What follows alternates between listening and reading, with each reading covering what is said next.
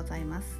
翻訳者と学ぶ優しい英語表現ロストイントランスレーション。略してロストラの時間です。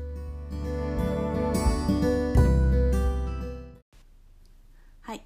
今日はちょっと文法解説をしてみます。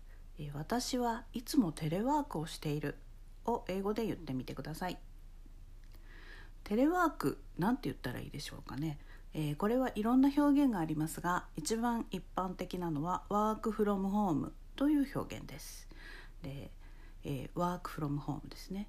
でこのワークという一般動詞この現在形を使っていつも何々しているという、習慣を表現します。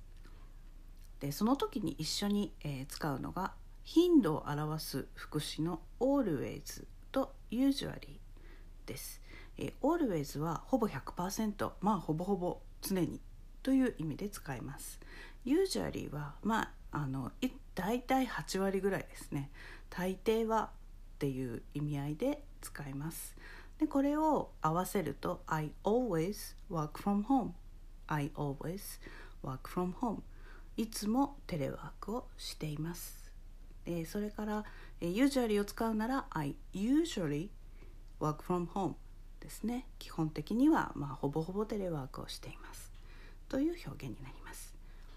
で、えー、現在進行形を使うのは期間限定の時で、えー、always とか usually と一緒には、まあ、基本的には使いません。で、えー、I'm working from home って言いたくなりますよね。それは期間限定で today I'm working from home today 今日はテレワークだ。その時に、えー、現在進行形を使います。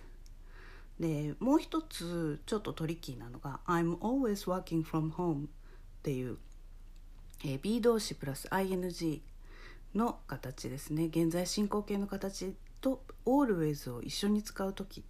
これはああもううんざりというニュアンスになるので、えー、普通の習慣を指す時には使いません。今日のレッスンはここまでです、えー、細かい文法のお話はまたお用意していきますね、えー、テレワークに関する表現など、えー、 Slow English のサイトにまとめてあります興味のある方は見てみてくださいそれでは Thanks for listening. Have a great day. Bye.